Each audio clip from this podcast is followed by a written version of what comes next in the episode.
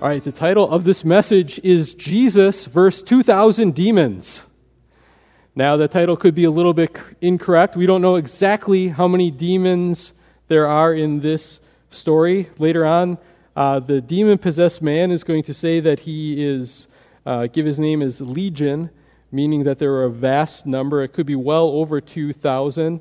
Uh, we know it's at least 2,000 because in the Gospel of Mark, uh, when the demons leave, they go into 2,000 different uh, pigs. So I almost called this message, gave it the title of The Demon Pigs of Gerasenes. Thought, well, that'll get people's attention. Well, it kind of sounds like an episode of Mystery Science Theater 3000. So um, I'll just say, if you've never heard this story before, I guess I probably have your attention now. Like, what did I come for to hear this? Uh, yeah, this is this is quite the story. And even if you've heard this many times, I ask you to use your God given imagination to try and make this into a, a vivid movie going on in your mind to imagine what this would be like. And this is a story, it does deal with, uh, with the demonic realm and gives us some insight as far as how that works. It's still going to leave us with a lot of questions, it doesn't answer everything. And I think when we deal with issues as far as uh, Satan, the demonic, I think there's some good cautions we always need to remind ourselves of different errors that we can fall into. And I don't know, have any of you ever read uh, the Screwtape Letters by C.S. Lewis? Uh, C.S. Lewis, um, he was the author of the Chronicles of Narnia, a lot of other Christian books as well. And he wrote this one book called The Screwtape Letters, and it is a, a fictional work of this imaginary uh, correspondence between a two demons. One that's a more senior experienced demon and a younger one that he is uh, he is training in the art of how to tempt and how to deceive. And it's fiction but it gives us a lot of insight into how these things often work but in the preface to the whole thing, C.S. Lewis writes this, and I think it's helpful. He says, There are two equal and opposite errors into which our race can fall about the devils. One is to disbelieve in their existence, and the other is to believe and to feel an excessive and unhealthy interest in them. They themselves are equally pleased by both errors and hail the materialist and the magician with the same delight. We can fall into either of these errors. There are many that just deny that this is a part of reality. The Bible does say that there is this realm, and this is something that is this is real, not to just be explained away. And so we'd be foolish to ignore that or to think it's not a reality. But also, you can run the risk of uh, fixating on this to an unhealthy degree, where some it becomes more their focus than Jesus Christ. And if we get to a point where thinking about demonic things is more interesting to us than thinking about Jesus and the cross and the gospel, well, that's, that's a sign that we're getting off base here. I read a account of one Bible study that some uh, people had that uh, started off good. They were digging into God's Word and they started looking at things as far as uh, demons and spiritual warfare. But they got obsessed with this to the point where one of their, their Bible studies, uh, at the end of it, they became convinced that there was uh, demons in the chandelier in the dining room.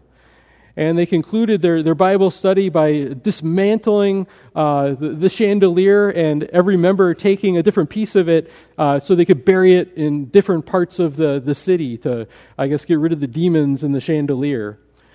And I think we have to remind ourselves that every time there's a, there's, there's a loose wire in the, in the chandelier, doesn't necessarily mean this is caused by a demon. Okay, so on one hand, they are a real thing, but we also have to not be given uh, too much credit or more focus than is healthy. So let's look at what Scripture actually says. We are in, as we said, the Gospel of Luke, chapter 8, and we will read through this in different parts. And we'll start here, verse uh, 26, and we'll notice the encounter that Jesus encounters a man who is possessed by thousands of demons. So remember last time, this was uh, Jesus. He calmed the sea. They were out at the on the Sea of Galilee, and a big storm rose up, and they thought they were going to die. And these experienced fishermen they uh, asked Jesus, "You know, we are perishing," and he calmed the sea and asked, "Where is your faith?" So now they they arrive at the other side, um, which is uh, Gentile territory, and we'll notice this because Jews wouldn't have anything to do with pigs, but this is Gentile territory, and we see there's a massive amount of uh, pig farming over here. Verse 26 They sailed to the country of the Gerasenes, which is opposite Galilee. And when Jesus had stepped out on land, there met him a man from the city who had demons. And for a long time he had worn no clothes and had not lived in a house, but among the tombs. And he saw Jesus. When he saw Jesus, he cried out and fell down before him and said with a loud voice, what have you to do with me, Jesus, Son of the Most High God? I beg you, do not torment me. For he had commanded the unclean spirit to come out of him, out of the man. For many a time it had seized him, and he was kept under guard and bound with chains and shackles, but he would break the bonds and be driven by the demon into the desert. All right, let's stop there for a moment and think through what's going on here. So Jesus, he goes across the sea, and think of this man that that he encounters here that is uh, that is demon possessed. Think of some of the characteristics about this man. It says that he had uh, he had many demons. It would be bad enough to be possessed by by one demon, and he doesn't just have uh, you know, twenty here. He has. Uh, we'll see later in verse 30, he says his name is, is Legion, so he'll be describing how many demons he has. A, a Roman legion, uh, sometimes it would vary, but it was uh, in this time commonly about 6,000. Now we don't know how accurate you know the, the demon speaking through this man was intending to be, but at least he had very many. At least we're going to see he had 2,000 because uh, the book of Mark tells us that uh, when the demons leave, it entered 2,000 uh, swine. We also see, it says here, um, that for a long time he had worn no clothes. So here also we have uh, this guy is, is running around in the tombs and he is running around buck naked for a long time. So he is demon possessed. He is running around. He is he is uh, buck naked, and I think there's something that we can gain from this as well too. Uh, demons, they caused him to be, to be shameless. Something that he should have realized this is not how I ought to be. There should be some shame in, in this that would cause him to clothe himself. He, not being in his right mind, being possessed by demons, didn't care. And so, this sense of shamelessness, when there ought to be a sense of right shame that would cause him to clothe himself, uh, was part of um, his situation. He didn't care about his, his decency. And I think we can realize that's something that, say, sin does to people today as well. Uh, there might be literal examples of this in the same way with uh, uh, people on, on TV or doing different things, but all kinds of different ways where sin causes us to not experience a healthy sense of shame about something that should prompt us to, to make changes. A view for, um, for a, a certain type of decency. This man was isolated. It said he was not living in a, um, in a house, but among the tombs. So you can think of a few different things here. First of all, he's living among the tombs. That's not where you would live, that's unclean. I mean, uh, to the, the, Jews, they weren't supposed to be around uh, corpses, but just for any of us, we would realize you don't want to live in a place where there is decaying human flesh that is uh, both physically, morally unclean. It's unsanitary. But there's something to say about what sin does to us as well. That when, we're in, when we are in the grips of sin, we find ourselves not minding living where it's unclean, where we're in uh, just in decay. And this man very literally was uh, living there among the tombs. And he is uh, crazed and uncontrollable. Talks about him having supernatural strength, you know, breaking these chains. They couldn't uh, keep him uh, keep him bound So, exactly how that works, I don't know. How the supernatural strength, you know, if the demon is tapping into his adrenal gland or if something else or an addition is going on with that. But basically, he is out there out of his, out of his mind, uh, living as an animal. Uh, Mark 5 5 adds, it says, Night and day among the tombs and on the mountains, he was always crying out and cutting himself with stones. So part of the situation, he's in, I mean, he's out there howling at the moon, carrying on. He's, he's harming himself, cutting himself. Uh, there's some very serious and, and deep issues uh, that he has. Whether he was uh, trying to get the demons out by cutting himself, or the demons were causing him to, uh, to inflict pain upon himself. And I think that is one thing also that, I mean, Satan loves to cause pain to us, or for us to cause pain uh, to ourselves, sometimes literally and physically, but in other ways as well. He was also isolated. He's out there, he's not among normal society. He's out uh, by himself, living in, in these tombs, cut off from society. And I think that's another thing that a sin and the influence of Satan wants us to do is to be cut off from healthy relationships, to isolate us and put this out there on our own and to cut us off from the people that could help us and to turn away from them. Now, I'll share this with you because you might see this, and I'd rather have you uh, notice this right away. But you know, if you look at the account of this, it describes it also in Mark and in Matthew, and some of the different accounts give some different details. If you look in Matthew, it actually talks about there being two demon possessed men. Now, there would be some that would say, oh, the Bible See, the Bible is full of errors, and this is a mistake that uh, Luke and Mark they say one, where Matthew says there's there's two, but that is that's no error. It just means that uh, there were at least maybe two, and Luke is focusing on the the main one here that's part of the story. And sometimes this happens with our conversations as well. Let's say you came to church here today and you um, had a, a good conversation with uh, my wife, Hope. And later on, you're talking to someone else, and you say, I was, at, I was at church, and I had a great conversation. I saw the pastor's wife, and we had a great conversation. Now, would that necessarily mean, oh, well, Hope was at church, but Pastor wasn't at church? Well, no, just because you didn't mention the other one doesn't mean that he wasn't there. So, in the same way, uh, Luke, for his purposes, he's focusing on the main one here. We don't know if the other guy was right with him all the time or if he's off in the, the distance or how exactly this works. But sometimes you find it in Scripture where there's a focus on one that's not denying that there might be someone else.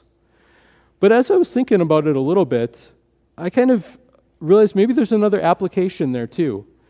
Because I wanted to say, well, sin causes us oftentimes to be isolated from, from healthy relationships. Uh, Satan loves to keep us alone and cut off from people that could, could help us, that could be what, what is healthy and good for us. Well, does this wreck that point by saying, well, there's another demon possessed guy out there too? And we don't know if they're buddies or just, you know, howling at the moon, you know, together in different parts, you know, or maybe they fight each other. That could be happening too.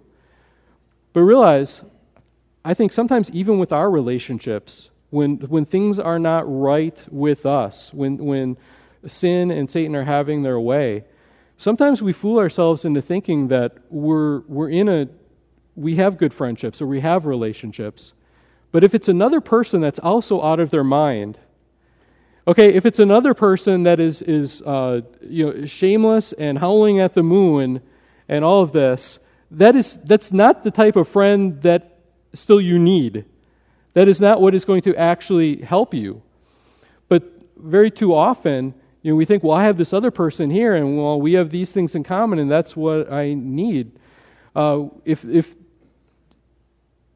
you're howling at the moon and they're howling at the moon, don't think that this is normal and good just because you're both doing it. So maybe there's another application there that does help us out. Uh, Satan does try to keep us separated uh, from, from the type of real friendships, real relationships that we actually do need. So, this is what this man is like. And so, if you ever thought that you were having a bad day, okay, the things were out of control in your life, just compare yourself to this guy for a little bit. I mean, have you been, you know, running around the graveyard, uh, you know, naked for quite a long time, uh, howling at the moon? Uh, there are times where our lives are out of control. There are times when things are not the way they ought to be. But if you compare yourself to this gentleman, you would realize, wow, he had it much worse. If you had to switch, probably no matter how bad things are, you wouldn't want to switch with this guy.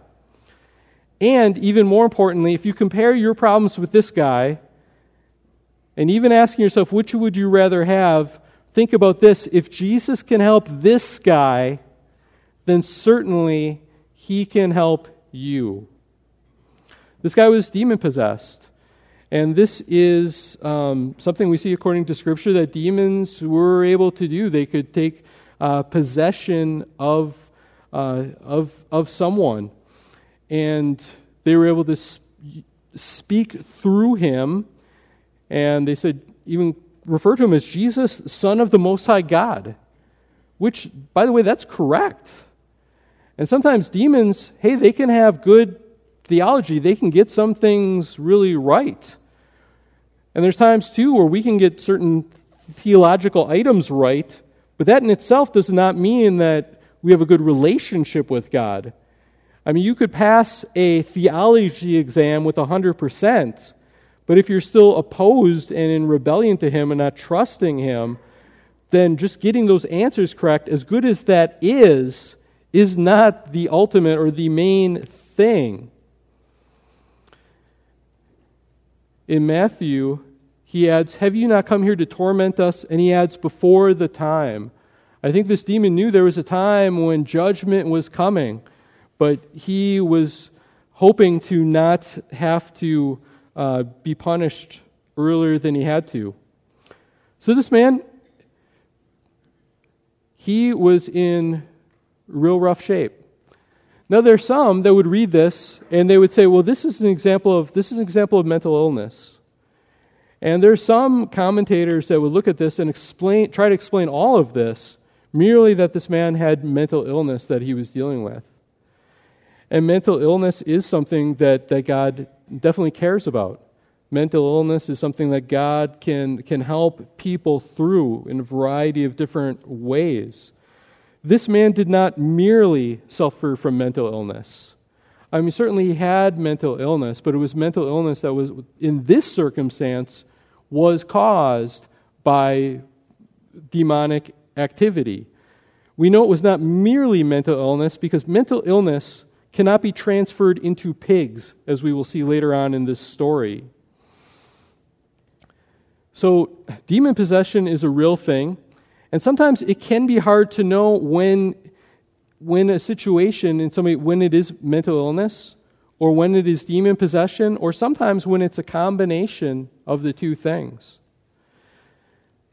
May I ask, Pastor, have you ever encountered someone that was, that was possessed or at least seriously oppressed by demons?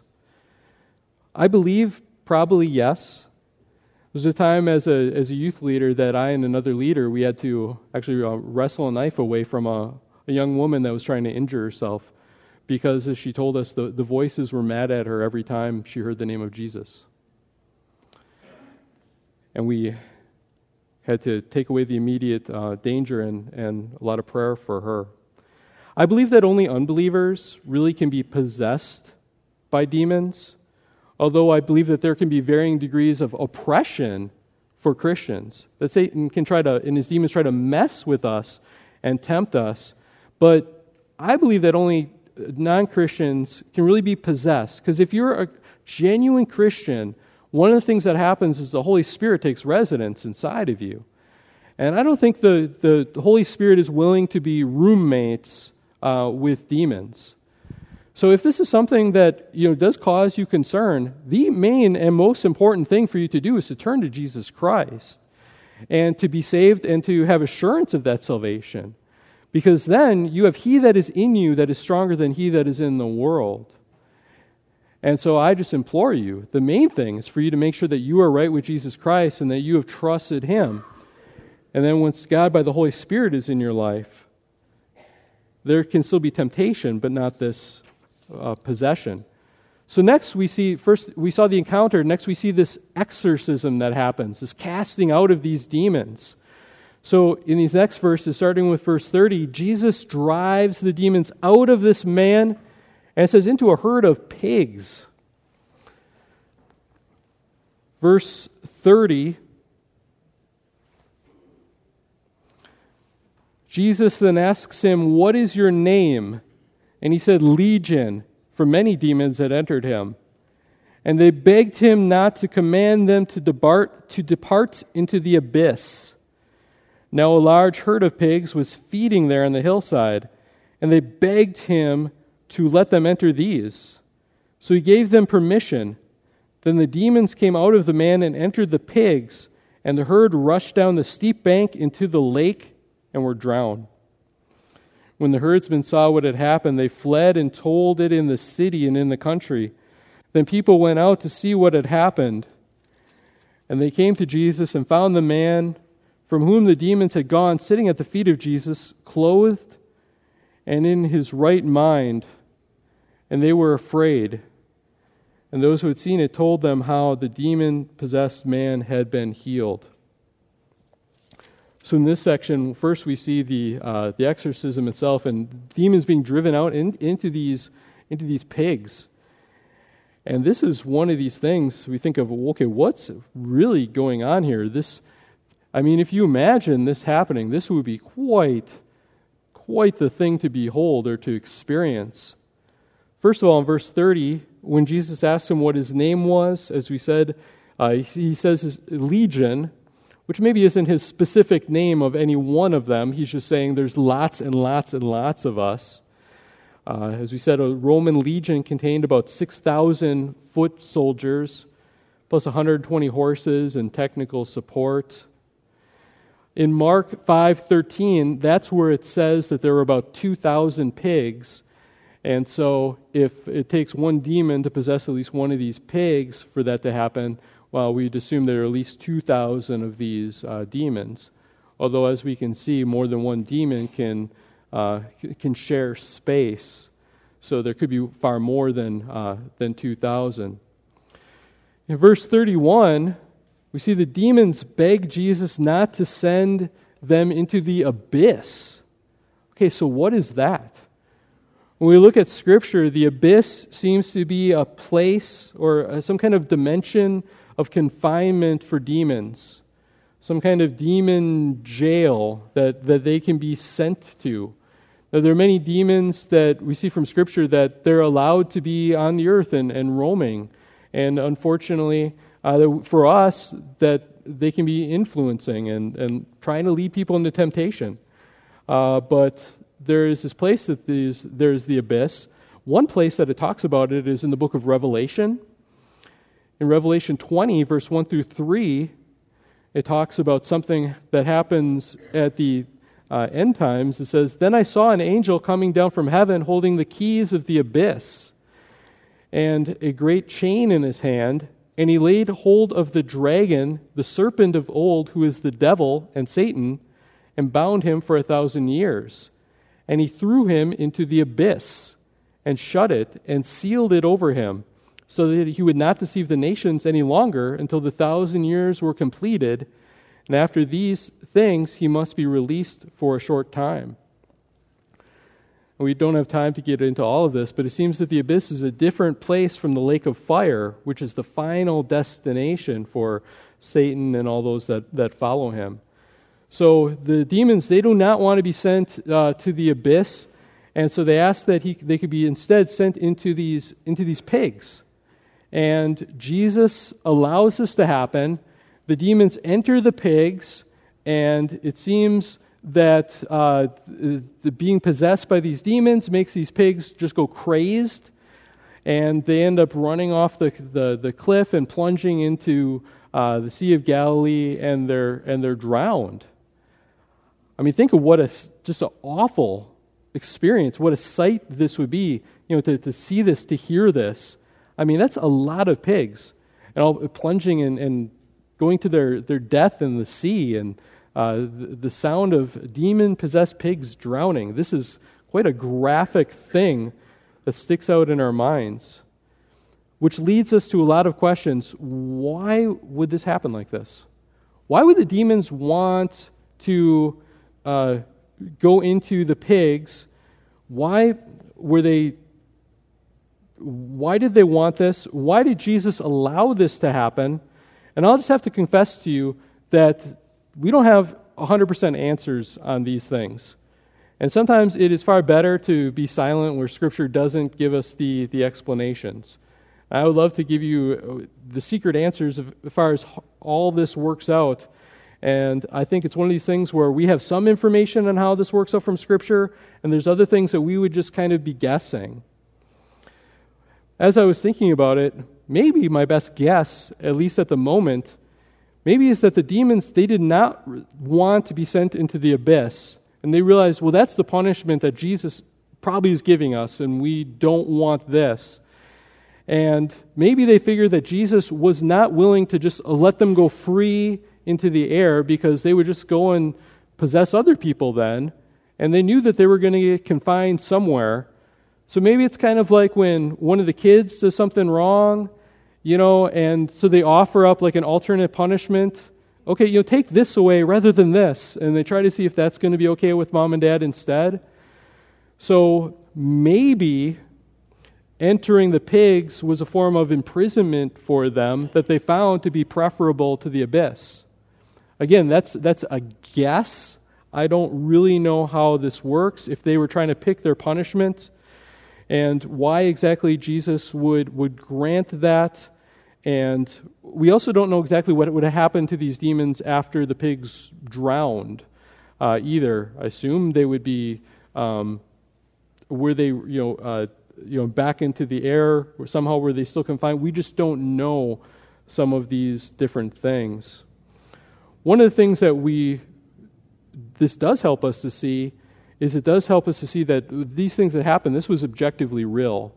This wasn't just some uh, thing going on just in this man's mind. Uh, this, this was some real reality of a spiritual dimension that was happening here. And they were able to see this because of what happened to these swine. So otherwise, we might be more tempted to say, well, this, this man suffered from uh, schizophrenia or some other type of uh, just mental illness, and not also a spiritual dimension as well.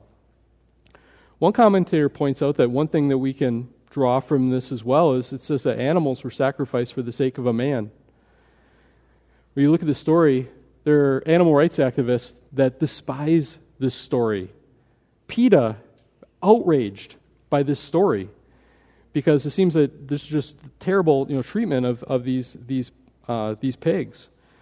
And one thing we have to realize is the Bible does view human beings as more valuable than animals. That doesn't give license to just uh, to be, be cruel, but that's a reality that some people don't recognize anymore. That there is a, a, a difference between even the, the the highest animal and human beings because we are created in the image of God, and there's something very different as far as the value that that, that gives. I did see something that, that PETA had uh, this past week. They had posted a tweet uh, trying to stir something up and saying, Give your best argument for eating bacon. And I think they thought that they'd shoot down everyone's argument, but that's an easy one. I mean, bacon's delicious. And come on, that's the tragedy here. All that lost bacon. I know in the Old Testament you weren't allowed to eat bacon, and hey, uh, praise God that that rule has been lifted. Okay, bacon is bacon is wonderful. By the way, maybe too, maybe you're more familiar with uh, uh, demon-possessed chickens. I mean, after that, well, that's where we get deviled eggs from, right?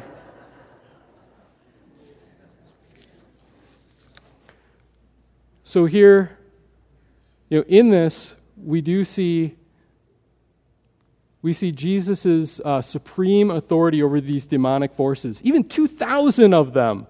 There's nothing in here where the demons are saying, you know what, we got the numbers, let's do this, let's put up a fight, we can take him. No, even though there's thousands of these demons, they know that there is, they are no match for the Most High Son of God. They are trembling in fear. If you take all of the demonic forces together and Satan himself, it's still nothing compared to the unlimited power of God. So think of whose side you want to be on. Think about who is going to have the victory. That the victory has been won. The, the fate is sealed. And there will be final victory in the end. There is, this is not a close contest. And Jesus also has authority over you and the uncleanliness that's in our lives. We also see total transformation in this man's life. This man is, at the end, he's clothed, he is changed. There's deliverance for this man, there's healing, there is cleansing and transformation. And that is what Jesus can do for all of us as well. And many here would testify that Jesus has done that for you already. That you think of what your life was like or what your life would have been like, and what Jesus did to, to cleanse you, to bring you out of, the, out of isolation, out of the tombs. That he, what he did to cover your shame, what he did to put you in a right state of mind, to change your attitude about him, all these different things that he has done for you. And maybe people could see this on the outside. Maybe it's something that you would have to be able to see into your heart to see that what the real deliverance that Jesus did, because maybe you had everyone fooled on the outside because you were a pretty good, you know, church kid, but on the inside, it was, it was, it was filth. And you realize that Jesus cleansed you from that. And if you are still living in the tombs, this is the one that is present now that will, wants to call you out of this and to himself and can and will deliver you from sin and guilt and shame if you will turn to him. In Jesus, there is deliverance and healing and transformation. And it is a total transformation that we see in this man's life. Uh, Darrell Bock, a commentator, summarizes it like this In a complete reversal of the previously possessed man's demeanor, he is now clothed, whereas before he had been naked. He is now seated, whereas before he had been roaming. He is now associating with others as he sits at Jesus' feet, whereas before he sought solitude. He is now of sound mind, whereas before he had been crying out in a loud voice. And he is now comfortable in the presence of Jesus, whereas before he wanted nothing to do with him. Jesus offers this to us as well and has the same power to enact this in our lives. But we also see at the end the reaction that people have. And this gives us a question Will you tell Jesus to leave, or will you tell others how much he has done for you? Let's read verse 37 as we finish. As we finish this up. Then all the people of the surrounding country of the Gerasenes asked him to depart from them, asked Jesus to depart, for they were seized with great fear. So he got into the boat and returned. The man from whom the demons had gone begged that he might be with him, but Jesus sent him away, saying, Return to your home and declare how much God has done for you. And he went away, proclaiming throughout the whole city how much Jesus had done for him. Will you tell Jesus to leave, or will you tell others how much he has done for you? And give some three final concluding applications from this. No matter how bad your situation is, God and Jesus Christ can rescue you. He can cleanse you, save you, deliver you, give you victory over these things. Do not think that your life is so messed up that, oh, you have so much shame and guilt and that you just can't come to Him. Jesus can rescue a man like this, He'll have no problem with you. Nothing in your life is taking him by surprise, nothing that he hasn't seen before, and nothing that the blood that he shed on the cross is not valuable enough to take care of. We also have to see, realize in here that some people will see Jesus' authority and ask him to leave. And these people in the surrounding land, it says they, they saw this happen. They asked Jesus to leave, And then the worst thing happened. They got their wish. Jesus left them.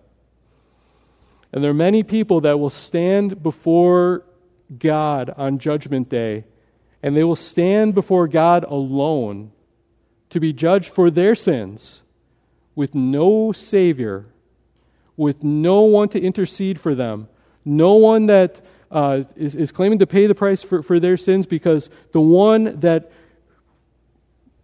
could have saved them, the one that offered all of this to them, they told him, No, thank you. Please leave. Do not be in that position one day. If that's you, if you have pushed Jesus away for whatever reason, please repent of that now. Have a change of heart and mind about that. That is the worst thing you can be doing is to push Jesus away. And while you still have breath in your lungs, call out for him, for him to come and to save you. Do not push him away. These people, they, they pushed him away maybe because, well, they had a major financial loss. I mean, 2,000 of these valuable swine this was a disruption of their uh, finances. Their, their, this, this, Jesus disrupted their lives, their financial pursuits, their security. And they said, you know, go away. Don't mess with my finances, my portfolio, our career, our desires. And too often, that's the reason why people ask Jesus to leave now. They realize, yeah, Jesus, you could come and you could rescue me, but you're also going to, yeah, you're going to mess with my life. You're going to mess with certain things that I love and I want to want to hold dear. And I might have to give up the sin. I might have to, there's going to be, well, changes in my life if I recognize the Lord Jesus Christ, you know, in my life. Well, yeah. And it is the thing that you need, and it is absolutely worth it. Tell Jesus you are willing to receive him and everything that entails. And finally, tell others how much Jesus has done for you if this man can be a witness for Jesus Christ, God is calling us, God is calling you to be a witness for him as well. How about you make it a goal to tell someone this week what Jesus has done for you? To tell them what he has done. There is so much that he has done for us. In Christ, there is salvation. In Christ, there is deliverance. In Christ, there is there's cleansing. In Christ, there is transformation. And in Jesus Christ, there is victory. Let's pray.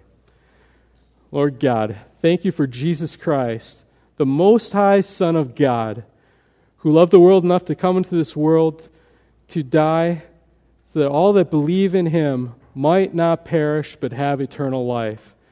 And I pray that anyone that is here that has not received Jesus would stop pushing him away will receive him and everything that entails, and that this week they might experience the ultimate Independence Day, Lord God.